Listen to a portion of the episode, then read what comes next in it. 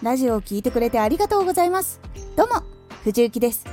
声優時代の経験を生かして発信初心者の方へ向けて情報を発信しております。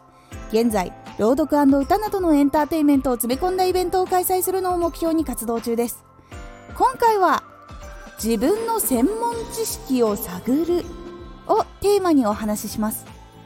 自分の専門知識がどれかわからない。いろいろやってきたけど専門知識かわからない。自分がやってきたことに自信がないという方がいらっしゃいませんか？私も他の人が発信している内容で私が言っても大丈夫なのかという思いが最初ありました。でもそこで友人やチームの人に言ってもらったことがありました。同じ知識でも経験したことによって身につき方が変わるから同じ知識でも藤雪の専門知識になるんじゃないかと言ってもらいました。私の経験は確かに普通ではないと思ったのでやってみようと思ったのです。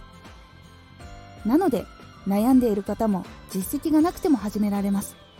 その中で3つのポイントを考えてみてください。1自分のやってきたことを振り返る。自分のやってきたことをまず振り返ります。その時に他の人はもっとすごいとかいうことは全く考えないでください。自分がどんなことを何年やってきたのかどんな資格を持っているのかどういう経験をしてきたのか自分のトラウマや性格いいことも悪いこともメモしていきます。もし悩んでいた性格に向き合ったり直すことができたり苦手なことができるようになったりっていうことも書いていきます。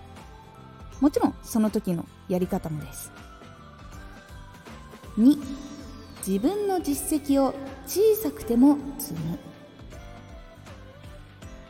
次に自分の実績を小さくてもメモっていきます。どの資格が取れていた？何年その仕事をしている？他にも何年自分の性格や苦手なことに向き合って克服したり付き合っているのか？そういうことも実績になっていきます。もし活動を始めている人がいたらフォロワー数がどれくらいで何人増えたか閲覧数がどのくらい増えたかなどそのことも実績になっていきます。その小さな実績を他の人と比べてはいけません。そこを気にせずやっていきます。前の自分より成長しているかどうかを大事にしていくことが大事です。3他の人にはない経験を考える。他の人はしていない自分の経験を考えます。同じく就職しても同じく勉強をしても出会った人や自分が得意だったものや苦手だったものどうして得意で何で苦手だったのかそのことを書いてみてください。同じことでも他の人とは違います。同じ理由で克服できなくても向き合い方が人それぞれなので違ってきます。これで123を組み合わせることであなただけの専門知識になるのです。是非悩んだりわからなくなった時はこの3つのポイントを考えてみてください。今回のおすすめラジオ。